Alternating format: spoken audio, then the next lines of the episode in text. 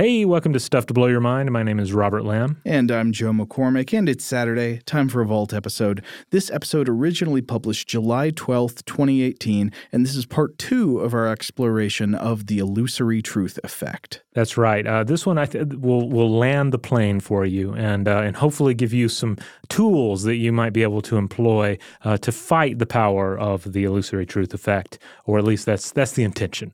All right, let's dive right in.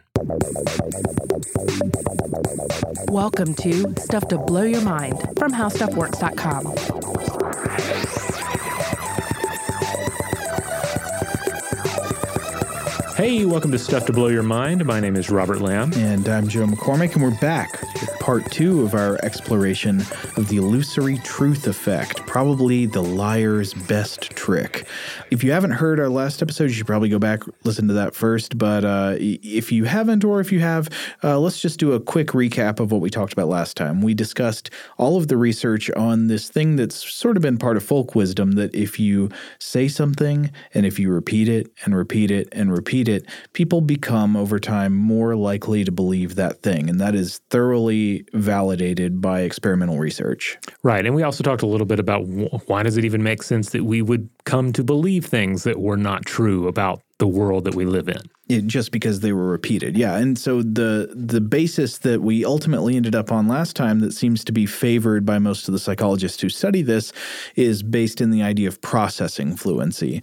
That uh, for whatever reason, uh, uh, one researcher we talked about last time came to believe that it was because of conditioning based on real world effects. But for whatever reason, we tend to associate things that are easy to process, things with high processing fluency, with truth. So something's easy to read, we think it's more true. Or if something is an idea we've seen or heard or encountered before because that's easier to process because of familiarity, we believe that it is more likely to be true than if we're encountering it for the first time. But of course, in all of this, uh, extreme implausibility is going to be a boundary condition that's going to kick in. So this is like the the Ted Cruz is the Zodiac killer. Um, level of uh, of of implausibility. What? Just because the ages don't match up right? Well, just and it's just kind of like, all right, I'm I'm not believing that. That sounds ridiculous. But some people do believe that. So uh, your boundary condition may not That's be where somebody Boundary else's boundary will- condition is. well, th- yeah, boundary conditions will vary from individual to individual.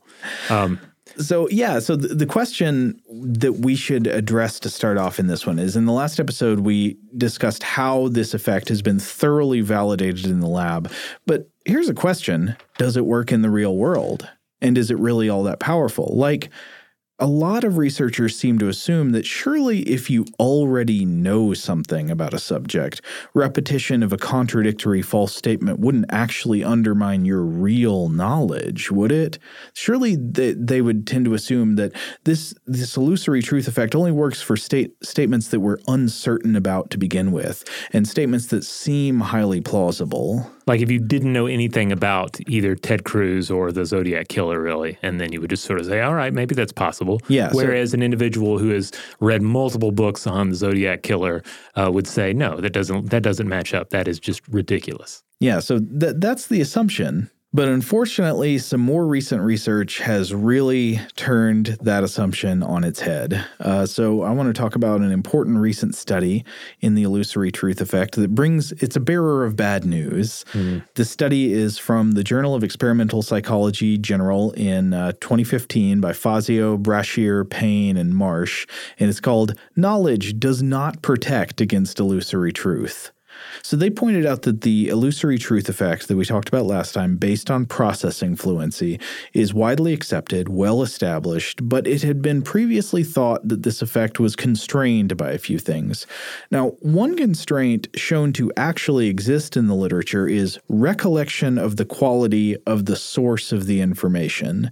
So, previous studies have shown that if you specifically remember where a statement came from and you consider the source of the statement a dishonest or untrustworthy source, that can pr- produce kind of a reverse truth effect, where repetition of a statement known to come from a liar or an untrustworthy source causes us to disbelieve it. So, this sounds like this should be good news, right? Right. Yeah. Did I ultimately the question? Did I hear that uh, on the radio? Did I, or did I see it on a T-shirt? Yeah, or uh, w- was this on the cover of the National Enquirer? Right. Like you remember that's where it came from, and you rem- you know that's an untrustworthy source. So it actually has the reverse effect. You hear that repeated, and it makes you n- go, no, no, no, that's not true at all. But this isn't as much of a protection as we think, because honestly, how well do you remember the exact source of every bit of semantic knowledge in your head? Well, I know Bat Boy did not come from the New York Times. But there are lots of other things that are in your head that did come from the cover of the National Enquirer, and you don't remember that that's where it came from. Hmm. I guarantee it. You've stood in line at a grocery store. Yes. Well, if, if, if it's a story about any particular uh, aged celebrity's uh, brave last days or sad last days, then, Uh-huh. then it probably came from Inquire.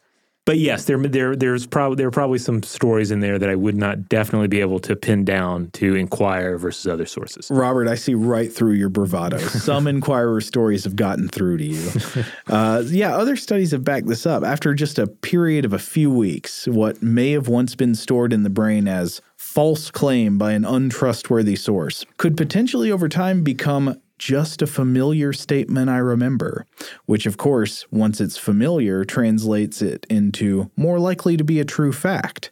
Uh, there was ex- at least one study that looked into this by Begg, Anas, and Farinacci in uh, 1992 called Dissociation of Processes and Belief, Source Recollection, Statement Familiarity, and the Illusion of Truth. And basically, they found that when the source of a claim is not super memorable as unreliable, familiarity can be more important than truth or reliability. Okay, so it's not necessarily a like a magazine that that has a negative uh, uh, reputation in your mind, but it's not uh, something that's completely reputable either. It just kind of falls in between. Or even if it has a negative reputation and it's just not all that memorable, you can lose track of where it came from and it will suffer from the illusory truth effect. This can happen even when you should have remembered that it came from an untrustworthy source. There are exceptions when the source is really memorable, but a lot of times it doesn't protect you. Now, the second assumption about constraints on the illusory truth effect is about knowledge, right? We've all got knowledge already in our heads, and the idea is that pre existing knowledge will protect against the effect. And this is what came under scrutiny in this particular study by Fazio and, and her co authors in 2015. So, despite being an assumption repeated again and again in the illusory truth literature, very few of the studies actually bothered to test whether knowledge protects people. It was just sort of asserted to be true as if it were obvious. And the few that did bother to test it in any way generally did so by testing how the effect presented in people who claimed subject area expertise. So, uh, these studies yielded contradictory results, but here's a couple of examples. Srull in 1983 found that if you rate yourself as an expert on cars, Robert, would you rate yourself as an expert on cars? No. But some people would. We Some know some people people would, around the office. Yeah. Car experts, Srull found, suffered smaller illusory truth effects uh, than non experts on car trivia. So that would suggest okay, knowledge gives you a little bit of an edge. Yeah. Uh, you're, not a, you're not as susceptible as amateurs. And then Parks and Toth in 2006 uh, had people rate claims about known versus unknown consumer brands. And the illusory truth effect was bigger for statements about brands that people were unfamiliar with. Does that make sense? So, like, if you didn't already know anything about this brand, you were more susceptible to illusory truth effect on statements about the brand. Yeah, that makes perfect sense. On the other hand, Arkes, Hackett, and Boehm in 1989 found the opposite that the higher a person rated their expertise in a subject, the more susceptible they were to the illusory truth effect in that subject area. Uh, makes you wonder if there's like a, some kind of insecurity or like identity protective thing going on there. Yeah, like I don't want I don't, I don't want to be wrong, so I'm just going to nod my head on that, Yeah, that sort of situation. I don't want to look bad. I've already staked my reputation on being a car expert. right. Uh, also, Boehm in 1994 found that psychology majors showed a larger illusory truth effect on psychology than non majors. Huh. But there are some issues with these studies. So Fazio and her co her co-authors point out that these types of tests uh, don't actually manipulate direct knowledge of whether the statements are true or false, just sort of the perception of related knowledge. So they wanted to test this directly. They, they created a big list of statements, like we've seen in these other tests, where you'll have true statements and false statements. And they base this off existing lists of facts that have been shown in previous studies to be either generally known or generally unknown. And this created four categories of statements. You got known truths, unknown truths, known falsehoods, and unknown falsehoods. Here's some examples. You got a known truth. Quote, the Cyclops is a legendary one eyed giant of Greek mythology. Robert, checks out? Checks out. Okay, how about the Pacific Ocean is the largest ocean in the world? Checks out? Yes. Then you go into known falsehoods. The Minotaur is the legendary one eyed giant of Greek mythology. Absolutely not. The Atlantic Ocean is the largest ocean in the world. No. And most people are expected to know that these are not true statements. Then you've got unknown stuff. Uh, here's an example Unknown truth Billy the Kid's real last name, what was it? It's Bonnie. Hmm. Uh, unknown falsehood Billy the Kid's real last name is Garrett. Yeah, I, w- I would have, it would have been a toss up for me because I, I did not know Billy the Kid's last name. I thought maybe it was Kid, you know? As in Kid Rock. Is Kid Rock's first name is Billy the Kid's last yeah, name. and it, his middle name is The. So there, there you go. So, experiment one using this set of statements 40 students. In the first phase, subjects were shown a subset of statements from the list of all four types, and they were just asked to judge how interesting the statements were. You know, that sounds like a really fun task, right? Billy the kid's last name is Bonnie. How interesting was that? I get more interesting than some names. Yeah. Maybe, I guess. Uh, I don't know. I didn't find that one that interesting. Yeah. I don't know. I guess it sounds like Bonnie, as in like pretty. It sounds Yeah. it sounds maybe a little odd for what, based on the photo, seems to be kind of like a, an ugly looking, uh, you know, Western outlaw. Oh, it makes me think of like a Robert Burns kind of poem thing in Yeah. Bonnie Glenn or yeah, something. yeah. Whereas Garrett sound, you know, has kind of a guttural sound to it. Yeah, got it. Okay.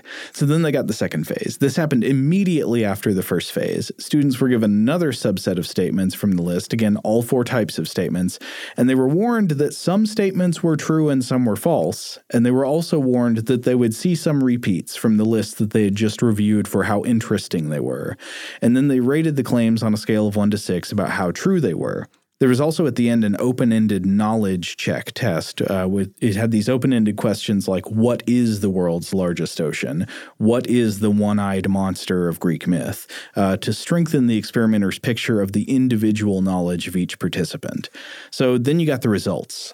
First of all, the original findings of the illusory truth effect were replicated. Repeated statements got higher truth ratings than new statements that the students had never seen before.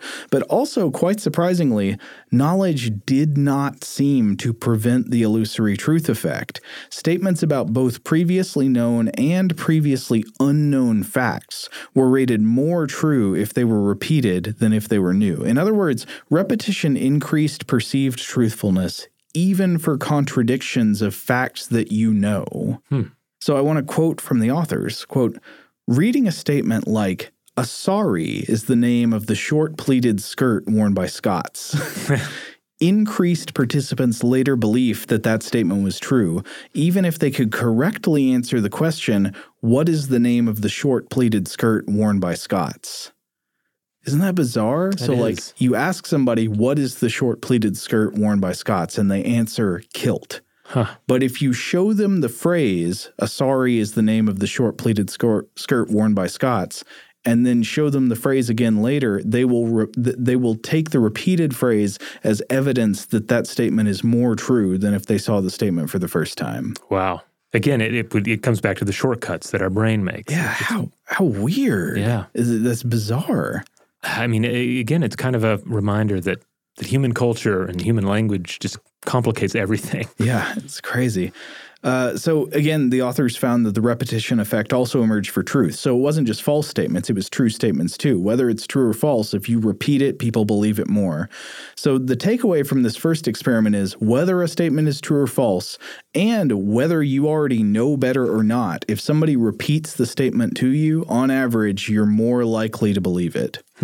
And then the second part of their study was kind of interesting. So they're discussing their own finding, and they say, quote, the data suggest a counterintuitive relationship between fluency. Remember, that's the fluency, uh, processing fluency, how easy it is to process information.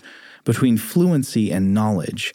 Prior work assumes that people only rely on fluency if knowledge retrieval is unsuccessful, i.e., if participants lack relevant knowledge or fail to search memory at all. Experiment 1 demonstrated that the reverse may be true. Perhaps people retrieve their knowledge only if fluency is absent. So, to test this out, they did a second experiment and they repeated a modified version of the experiment to test it. Uh, they believe that their results indicate that people sometimes use a fluency conditional model, which means they would rely on fluency even if knowledge is available to them. You start with fluency, and if fluency fails, you fall back on what you actually know. Oh, wow. We shouldn't overinterpret it, but in a limited way, th- there may be processes in the brain that say, I'm going to go for what feels easy before I even check my memory to see what I know. Well, it kind of lines up with our, our the, the mind's tendency to want to offload memory to uh, people and gadgets. Oh, you know? yeah, yeah. Like, I, I do I have to remember that anymore if the machine is going to do it or my spouse is going to do it? Uh, and the brain says, no, I think we'll, we'll just completely uh, prune that uh, section. Here's a question How often have you used a calculator to do math that you could yourself easily do? Um, You know what I mean? Like Yeah. not not problems that would be really hard, but something that if you just took 10 seconds you could probably solve in your head. Yeah, I do that in Dungeons and Dragons sometimes when we're getting into uh, hit points and whatnot. Uh, you know, I could certainly easy. I could either do it in my mind or just do it, you know, in pen and pencil real quick. But I'll Uh-huh. go ahead and, and type it into my uh, calculator just to I, yeah, I've, get d- it done. I've done the same thing too. It's weird. It's a little disturbing. Why Yeah. do we or uh, search engines, you know, just Oh, yeah. just t- throwing in the, the the mathematical equation, something really simple. Um, so, such as just determining how old a particular uh, actor is, or how old they would have been at a, during a certain movie. Mm-hmm. Uh, I feel like I do that all the time. like you're saying y- you do that even though you could easily know the answer if you checked your own memory? Mm, I feel like I do that less with search engine. Like I, I definitely do the calculator thing. Yeah.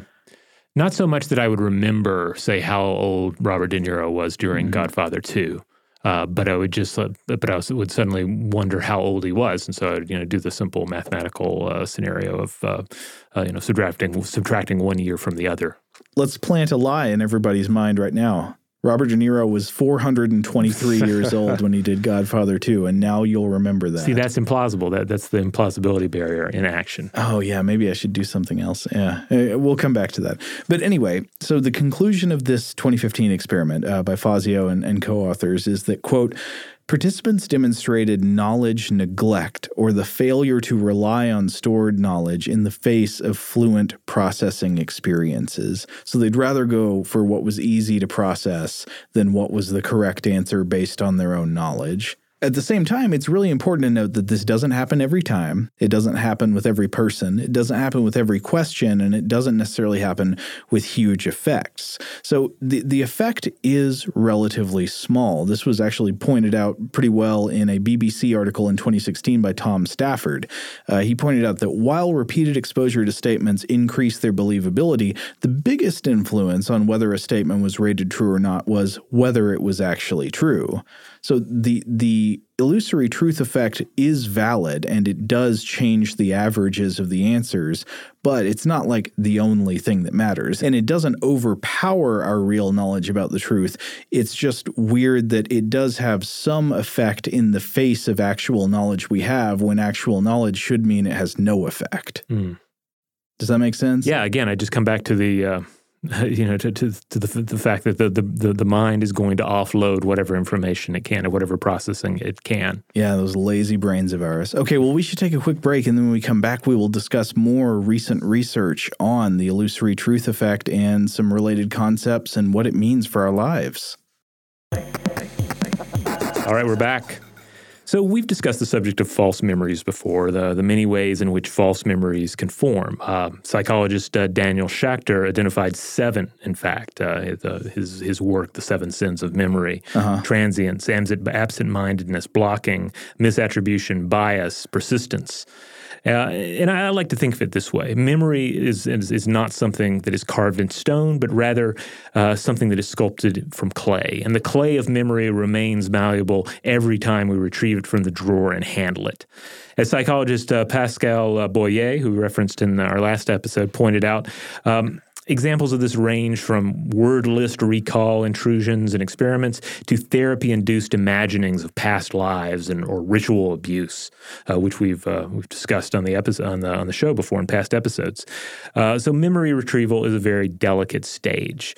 There's actually a, a, a line from uh, the television series The Expanse hmm. that I think captures this perfectly well. The, the character Miller, played by uh, Thomas Jane, um, he sums up. Uh, they have the character sum up this rather perfectly. It says, You know, every time you remember something, your mind changes it a little until your best and worst memories are your biggest illusions. Oh, wow. So in the 2011 paper, Remembering Makes Evidence Compelling Retrieval from Memory Can Give Rise to the Illusion of Truth from Jason D. Ozubko and Jonathan Fugelsang. The authors conclude that, quote, memory retrieval is a powerful method for increasing the perceived validity of statements and subsequent illusion of truth, and that the illusion of truth is a robust effect that can be observed even without directly polling the factual statements in question. Whoa, so this is sort of the same effect, but not statements coming in from the outside. Right. So they conducted a 257 person study, all uh, individuals from the University of Waterloo. So you know, relatively small study, and they and they admit that they quote may have made it particularly difficult to observe any differences between our control condition and our, and our experimental condition. So, as always, you know, more studies are required. But uh, here's uh, how it shakes out. Quote, if this account is correct, the current work demonstrates that information retrieved from memory can not only be viewed as relatively more important than more difficult to retrieve information, but can also be viewed as more important than information that is explicitly provided. Hmm. In particular, information that is retrieved from memory may actually be more fluently processed in general than information that is directly perceived. So the idea here is that repetition entailed in memory retrieval need not be from an external source. It can be internal in the form of memory retrieval. It is it is quote naturally more familiar and fluent than information that is perceived. Wow, that that is profound actually. Like the idea that you that your memories, the haze of your memories is is greater evidence sometimes to your own mind than what's in front of your eyes right now. Yeah, and it, and it means that like for the for the lie or the the untruth to to resonate, uh, it, it only needs to be memorable, like something that you'll continually retrieve. Oh yeah, and that forms that serves as a form of repetition. Oh, and th- this is so true of so many of these lies that get repeated so often in in public conversations. Is that they're the really memorable, weird, outlandish ones that yeah. stick around. Uh, I think about in the last episode we talked about the the the, the, belief that's still so common that Barack Obama was born in Kenya. Yes, there's no evidence of it, and it's like a such a weird thing to suggest that it sticks in people's brains. Right. Yeah, and then you keep coming back to it. You keep yeah. rethinking it. Um, I guess we just made you think of it again. Yeah, that's, that's the, the the horrible thing about all of this, right? Well, we'll have to have a discussion about that at the end of the episode. Uh, well, another way of looking at it is this: so if you're a regular listener to this podcast if I were to remind you in every episode that Joe drinks a full cup of coffee every morning before he gets out of bed. That's not true. Yeah, that's, that's a lie that I just made up. But if I repeated it in every episode, and, and, even if Joe said it's a lie, you're hearing it enough, right? That the, the repetition is going to uh, uh, potentially influence you. Mm-hmm. And it's also it's it's a perfectly reasonable lie, right? There's no like if you said, "Oh, that's actually what I do," uh, nobody would think you weird or anything, right? It'd be kind of weird that I drank it without getting out of bed. Well, I assume somebody brings it to you. Or, okay. I mean, I didn't say that you had the coffee machine set up on the, I've got a nightstand. Coffee robot that pours coffee on my face every morning. But but what if instead of saying this lie every episode, what if just once I told everybody that Joe McCormick, before he gets out of bed in the morning, he um, he shoots back three uh, six hour energy drinks, one after the other. No. Why would you do that to me, Robert? like, but that's potentially more memorable because it's a little stranger. Uh-huh. It's maybe a little more funny. And therefore, it's exactly the kind of untruth that might pop up again. Like you're just you're thinking of Joe, you're hearing Joe talk, and you're like, oh yeah, Joe shooting back six hour energy drinks first thing in the morning. I don't do that either. Come on. But yeah, I, I, totally see your point, and I, I think you're absolutely correct. So, what they're saying here is essentially that there is an illusion of truth effect, not just for statements you hear from the outside, but from your own memories. Every time you go back and check in with the memory, you're reinforcing it and making it seem more true, Yeah. even if you didn't necessarily believe it to be true in the first place. Yeah, and you know they don't really get into this, but it also makes me think of like just negative things people might have said to you in the past. You know, if Yeah. they, uh, you know, some criticism that is is is not accurate, uh, but it stings you, and then you end up sort of you end up reflecting on it, perhaps even traumatically, and then it makes you more susceptible to its power. Well, yeah, I mean, I, as as always, you have that fear that all criticisms of you are accurate. Now, I'd like to turn to an, another uh, paper here. This one uh, with the title Making Up History False Memories of Fake News Stories. And this is from Europe's Journal of Psychology from 2012. Uh, and again, it's worth noting uh, this is, again, a 2012 paper. So this predates the more recent usage and uh, politicization of the term fake news. Uh-huh. So, in this, they wanted to see if false news stories that were familiar would result in the creation of false memories of having heard the story outside of the experiment. So, they had a small study here 44 undergraduate psychology students, and they were participating in exchange for course credit. They exposed the participants to false news stories that they portrayed as true. And then, five weeks later, the participants were found to be more likely to rate the false news pieces as true than test subjects only just exposed to the stories. Uh, uh, the authors write These results suggest that repeating false claims will not only increase their believability, but also result in source monitoring errors. So, again, we get in back into this situation where you you're, you have this headline or this news story popping around in your head, but you ask yourself, well, where did I hear that? Was it a talk show, radio talk show? Uh, was, was it uh, the BBC? Was it a verified news source in my Facebook feed, or just some dubious bit of news that's kind of passing through? Oh, and by the way, the author, not authors on that uh, particular um, um, uh, paper, is uh, Danielle C. Polage. Yeah, this really makes me think about how um I don't know, I wonder how the internet has changed the way we think about sources of information. Like has the internet and say like social media feeds made us more scrupulous about the sources of information or less scrupulous? I, don't know, or maybe it's had a, you know, divergent effect on different people. Well, I think you have you you, you do have sort of two different timelines going on there because I feel like on one hand you have the industry responding. You have like Facebook, for instance, responding to uh, criticisms and uh, and an overall need for better sourcing and uh, a- and attribution of uh, of uh, publication uh, sources. Uh, and then also, I think every individual is probably going through this this situation where perhaps they're more trusting, and then they realize, oh, I, I really need to be better about seeing where I'm getting my information, and then having to self correct. Uh, Now, uh, th- there's another paper that gets into some of this here, and this uh, is a for- forthcoming paper from the Journal uh, of Experimental Psychology General. Now, we should just note uh, with a little asterisk here, this is a forthcoming paper. So Yes. uh, take with a grain of salt that it has not yet fully passed all of the uh, pre pre publication review procedures, but it's uh, it's been put out there and people have been talking about it. Yeah, titled Prior Exposure Increases Perceived Accuracy of Fake News. And, and key here in all this is, quote, fluency via prior exposure. They say that even a single exposure increases subsequent perceptions of accuracy. Quote, moreover, this illusory truth effect for fake news headlines occurs despite a low level of overall believability. And even when the stories are labeled as contested by fact checkers or are inconsistent with the reader's political ideology. Also, key here that is the extreme implausibility uh, that we've been discussing. You know, this boundary condition over the illusory truth effect. Um, only a small degree of potential plausibility is sufficient for repetition uh, to increase perceived accuracy. How small? Well, I imagine that's going to vary from individual to individual, right? We come back to this you know, what you mentioned earlier that that my my boundary condition is not going to be the same as yours. Yeah, uh, yeah, that's a weird thing to wonder about. So, like, y- you might say that for one person, if you showed them a headline about Bat Boy, Mhm. they they would not. That wouldn't even register as possibly true to begin with. So they're never going to believe it's more likely to be true later. Right. But somebody else might. hmm But a lot of those other types of headlines, just like weird, uh, you know, kind of nasty rumors about celebrities or politicians, a lot of those that are slightly more plausible than, say, Bat Boy are probably going to stick in a lot of people's minds. Yes. I think about the way that news feed algorithms keep popular stories in front of your eyes on social media. If you keep coming back and scrolling, the most popular fake news stories do tend to show up again and again and again. Yeah, and then hopefully people are shooting it down again.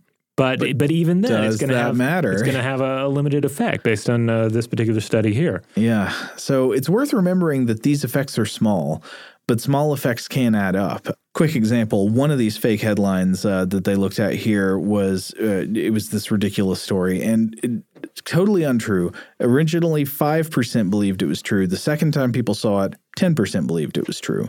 So that might sound small, but aggregated over whole populations with lots of manipulative false stories and lies, this kind of thing could have huge effects. It could swing an election in a country. It could tip public opinion on an issue from a minority opinion to a majority opinion. It could have real effects in the world. Yeah, you're going to have, uh, have more than one of these going on at a given time. Some of them are going to catch on, some of them are not. But uh, uh, adding them all together, and they could have an effect. So I think maybe we should transition to talk about what we should do, both as receivers of information trying to figure out what's true and as purveyors of information who who you know have public conversations. What should we do in order to try to avoid creating wide widespread misbeliefs in in knowing what we know now? Well, let's receive an advertisement and then come right back with an answer to that question. Okay. All right, we're back. So one of the first questions I think we should ask is what can you do about this? If you so say you've listened to these past couple episodes and you're like, wow, so I, I accept that I'm susceptible to the illusory truth effect. I know that being exposed to an untrue statement or hearing an untrue statement repeated is going to probably make me more likely to believe it. How can I protect myself against it? Especially given that we've seen all these studies showing that various things apparently don't protect you or don't necessarily protect you. Knowing otherwise isn't even necessarily going to protect you. And I've I've felt that before, Robert. I, I don't know about you, but like there are cases where I I'm confident that I actually know what's true. I've done the research. I know what reality is, and yet seeing a lie that's that exists in contradiction to what I know over and over and over again actually does work on me. I can feel it working on me. I can feel doubt setting in mm-hmm. when I see a lie repeated with great frequency. I start to wonder like is it true? I mean, I've checked it out before, and there's nothing to it. But maybe I don't. Maybe know. I missed something. Yeah. Maybe the maybe there's some new information I'm not privy to. Yeah. Uh, so I, I really do feel it working on me, even though you know I'm somewhat aware of this. And so it, it can be difficult. It can be hard to know what to do to protect yourself. But uh, here's one thing I want to offer as a as a general rule. A huge red flag for judging a statement's truth or falsehood is I feel like I've heard that somewhere before. Ah. And I do this. I'm, you know, I I fall prey to this. I do it all the time, actually, in a conversation. I think something's true because I have exactly that feeling. I feel like I've heard this somewhere before. I would say if it feels familiar, but you can't recall why it's true and you can't recall the source of where you heard it, you are in the danger zone. That is the red, that is the red zone for repeating and reinforcing a false belief. So I think maybe we should try a little experiment. Okay. Let's do it. Let's repeat something a bunch of times and see if it sets in. so here's the phrase. If it feels familiar, check the facts. If it feels familiar, check, check the, the facts. facts. If it feels familiar, check the facts. If it feels familiar, check the facts. If it feels familiar, check the facts. Death to Videodrome. Long live the new flesh. All right. Well, we've we've we've done it, Joe. Joe I think we've uh, we've won. No, we haven't won yet. Okay. There's actually there's some more stuff we got to talk about. okay. Uh, so one of the other studies we looked at was just uh, a study in political communication in 2016 by Emily Thorson called belief echoes, the persistent effects of corrected misinformation. Hmm. And this was a study where they did three experiments. Uh, Thorson writes that they, they showed that exposure to negative political information persists even after people are informed that the information was not true. So this goes along with some of the fake news stuff we were just talking about. And Thorson calls these beliefs that persist after being discredited, quote, belief echoes. Hmm. So she writes, quote, belief echoes occur even when the misinformation is corrected immediately, the gold standard of journalistic fact checking. The existence of belief echoes raises ethical concerns about journalists and fact checking organizations' efforts to publicly correct false claims. So, dang, uh, so even correcting a lie tends to increase people's belief in the lie. What can you do then? I know. I mean, and this on top of the reality that uh, that in, in some cases corrections are not going to resonate as uh, as as much as the original uh, lie or the original uh, bit of, uh, of, of, unfactual information. Well, yeah, very often a, a, lie is interesting and the correction is not interesting. Yeah, yeah, the correction's page two, but the, the original, that's the headline on page one. Yeah, so there was a 2013 article in the Columbia Journalism Review by the Dartmouth political scientist Brendan Nyhan. Uh, it was called Building a Better Correction. Now, this is not necessarily responding to the exact same research we've been talking about, but it addresses the fact that journalistic fact checking, corrections, and so forth can be insufficient effective at correcting false beliefs. And it does end up coming up with a few recommendations based on Nyhan's research and other people's research in recent years. Uh, number one is, of course, identify sources that speak against their ideological interests. So apparently, people are more likely to accept a correction on a false belief or a widely repeated lie if that correction comes from somebody who who it's against their political interests to to discredit it. Does that make sense? So in the political political sphere, if it is a misconception that's widely held on the right, you need to get somebody from the right to discredit it. If it's widely held on the left, you need to get somebody from the left to discredit it. Right. So, like, if if the correction is pandas are not the most awesome animal on the planet, it's going to carry more weight if uh, Panda Weekly runs that correction as opposed uh, to uh, you know Grizzly Bears Monthly. Exactly correct. So, the second point coming from the research is don't just assert that a false claim is false, give an alternative causal account. So you give a different explanation. Uh, to read a quote from the article, quote, in the fictitious scenario used in one study, for example, respondents who were told of the presence of volatile materials at the scene of a suspicious fire continued to blame the materials even after being told the initial report was mistaken. So you tell them there's volatile materials there, there was a fire, what caused the fire? Oh, those volatile materials weren't actually there. People say, oh, was caused by the volatile materials. Mm. So the only way to persuade people against that seemed to be to give them another explanation of what caused the fire. So you don't say, no, those materials weren't actually there. You say, they weren't there and the fire was caused by arson. If that's true, obviously, like you wouldn't want to make up fake alternative accounts, but like this is how you correct a misperception with the truth is you give them the alternative causal account that is true. And then finally, this is a big one. Don't state the correction as the negation of the lie. Instead, state the true fact that stands in contradiction of the lie. Yeah, if you're having to say, I am not a crook, you're kind of saying I'm a crook. Like, no, instead you say I am a good person. Uh, yeah, yeah. If that's true, I mean, the good people don't usually say I'm a good person. uh, yeah. So, but an example would be from the thing we used at the beginning of the last episode about this widespread belief that crime has gone up in the United States since 2008. That's not true at all. Crime has gone down. So, you shouldn't say it's not true that crime has gone up because a lot of times people are just going to remember crime has gone up. Instead, what you should say, though we've been violating this all this time here, mm-hmm. what you should say is crime has gone down since 2008. State the true fact, don't negate the lie. Okay. And do we have something we can chant to make this uh, really take hold in everybody's mind? I don't know. I don't want to make you uncomfortable. No, I'm do you want to chant. chant with Let's me? chant. Let's okay. So here's here's the way I'd put it. You won't kill a lie by repeating it. Instead, say what's true. You, you won't, won't kill a lie by repeating it. Instead, say what's true. You won't kill a lie by repeating it. Instead, say what's true. Death to Videodrome. no, you won't kill a lie by repeating it. Instead, say what's true. If, I feel like if we could have made it rhyme, it, it would have helped. Oh, maybe. But uh, too late.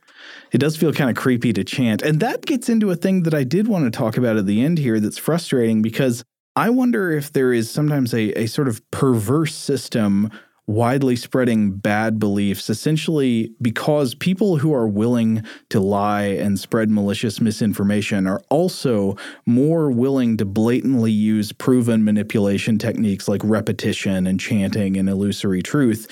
While I, I feel like more often people who want to spread the truth and want to spread true messages are more hesitant to use blatantly manipulative types of rhetoric and communication. I mean, I don't want to say like I'm so good, but like I don't want to give people misinformation. Information but also in trying to help them with that stuff I was just saying, like I, I felt very uncomfortable, like chanting a phrase over and over again, even though I knew it would be effective. Right. I mean, generally speaking, if individuals are, are very serious about journalism, they're going to want to ad- adhere to the standards of their industry. Mm-hmm. And yeah, and maybe not you know fall back on on in, you know tribal chants uh, about about something. Yeah, um, because they feel they feel so obviously manipulative, and they feel that way because they work. Yeah, I mean, this is kind of like a whole this is a, a whole other area of discussion, but uh, you know, I, I, can't help but think in terms of uh, the, of clickbait and the, the ease of publication and distribution.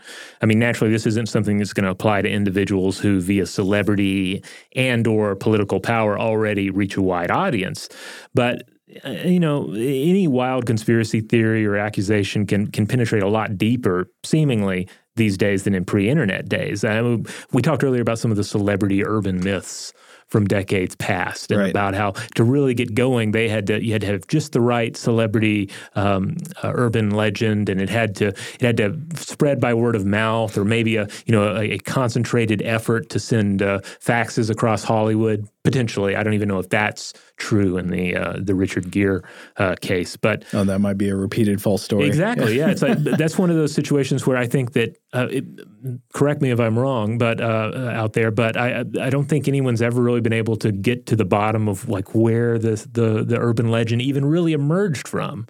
Um, but yeah, nowadays, like the, the, ease of publication is is a lot lower, and we're we're having we're currently in a time where we seem to be correcting and figuring out well how do we manage this just plethora of uh, of, of, publications of varying uh, you know uh, you know ethical um, solidity. Yeah. But that's just one part of the issue, obviously. Well, it's a really difficult time. Yeah, uh, our media landscape is is difficult. I don't know what to what to do. Like, what the best way to address the wide spread of misinformation through social media and the internet is. I mean, you can't like, you know, you, you don't want to become a censor and lock mm-hmm. it down and say, well, I'll decide what's true and false. I'll shut you down. You'd want there to be an organic way where people would, would I don't know, have the tools to tell between truth and falsehood themselves. Yeah. Um, you know, and then one of the issues too for us is that we we sometimes discuss th- theories and hypotheses that that are not true or have oh, been yeah. disproven over time. Th- this is exactly something I wanted to talk about at the end of the episode today. It's a very frustrating takeaway from this conversation we've had. Um, that there could be negative effects from discussing what's wrong with bad ideas and false claims because it's something we love to do. Yeah. We love to do on this show. For example, we just did an episode about the ancient aliens hypothesis, something that I don't want to speak for both of us. I think neither of us think there's any good evidence to believe is true. No, I, I, do, not believe there, there is. So we we put no stock whatsoever in this hypothesis. It's the belief that ancient aliens came to the Earth. All of the evidence is either really bad over interpretation or outright fraud. And yet, it's fascinating to understand this widely held unfounded belief, to understand where it came from, why people believe it, to talk about the real facts and the real knowledge that undermine the existing claims in this belief structure structure, yeah. uh, to think about what good evidence there could be for past alien contact if there if it did exist. Yeah, it's it's kind of like trying to imagine how a dragon would work based on real world biology. Yeah, you know, like you don't want to advocate that dragons are real, but it is fun to to tease, take it apart and say, well, if they were real, this is how it would work. And your discussion of that should be based on real biology. And mm-hmm. so uh, the, all this stuff, this is all stuff that I really enjoy and I think is very valuable, but it makes me wonder if even by having that kind of discussion, some people are more likely to, you know, months, years down the road later remember as true the claims that we examine in order to criticize and understand where they come from in the episode. I, don't know if there's any way around that. Like, I don't think it's reasonable to say we should live in a world where nobody ever examines or talks about wide, widely held untrue beliefs That, that just doesn't seem reasonable. I think we learn almost as much about the world and about ourselves from critically studying the false misbeliefs we hold as we do from, say, reading a list of objectively true statements about the world. It's not like studying false beliefs is uninformative, it's very informative. Yeah, and in some cases, it's it's about not, not repeating history, right? Not being doomed to repeat history. Yeah. Um, eh, when we when we've talked about eugenics, for instance, on the show, right? Uh, you know that there's some horrible ideas wrapped up in eugenics, but it is it is worth remembering. It's it's it's worth knowing how we got there. Yeah, we we had that discussion with Carl Zimmer a while back yeah. that talked about that, and that's an important part of the history of the study of inheritance. If you just ignore it and say we never will talk about that anymore, um, you you you do a disservice to like the you know the memory of all the evil that was done in its name. And yeah, you like you're saying you open yourself to not being aware of the really bad paths people can go down. Yeah. Yeah. Now, now, of course, obviously, Ancient Aliens is less high stakes than that. Right. But uh, but still, I think the same uh, some of the same principles apply. And then then again, at the same time, I like I don't want to deny this research. I acknowledge it seems very true that bringing up a statement, even to discredit the statement or even to criticize the statement, can have the negative side effect of many people increasing their belief in that statement later on just because it sticks somewhere in the back of their mind. They don't remember the original context in which it came up, which was a context of criticism or a context of debunking.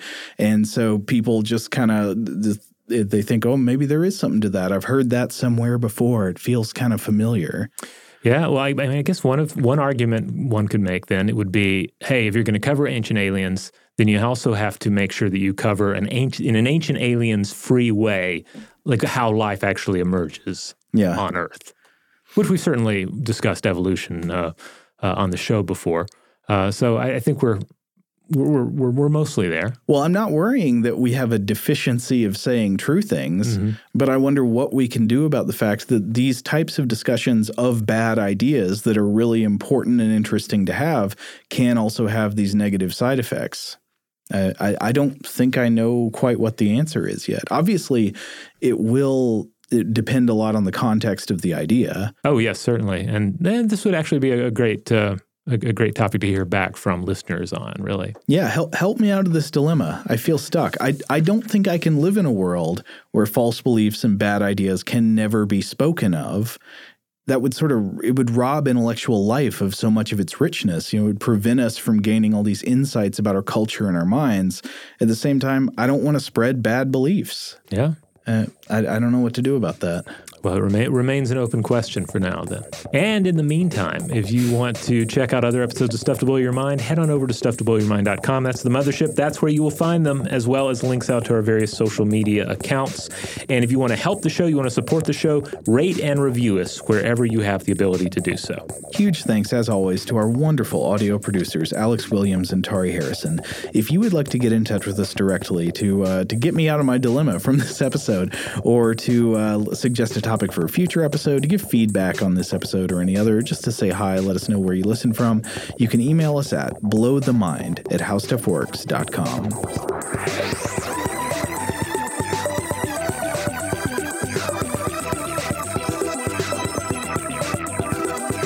For more on this and thousands of other topics, visit howstuffworks.com.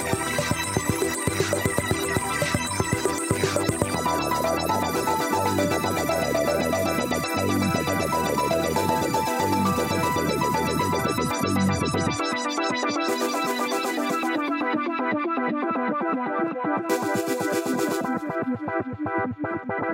you.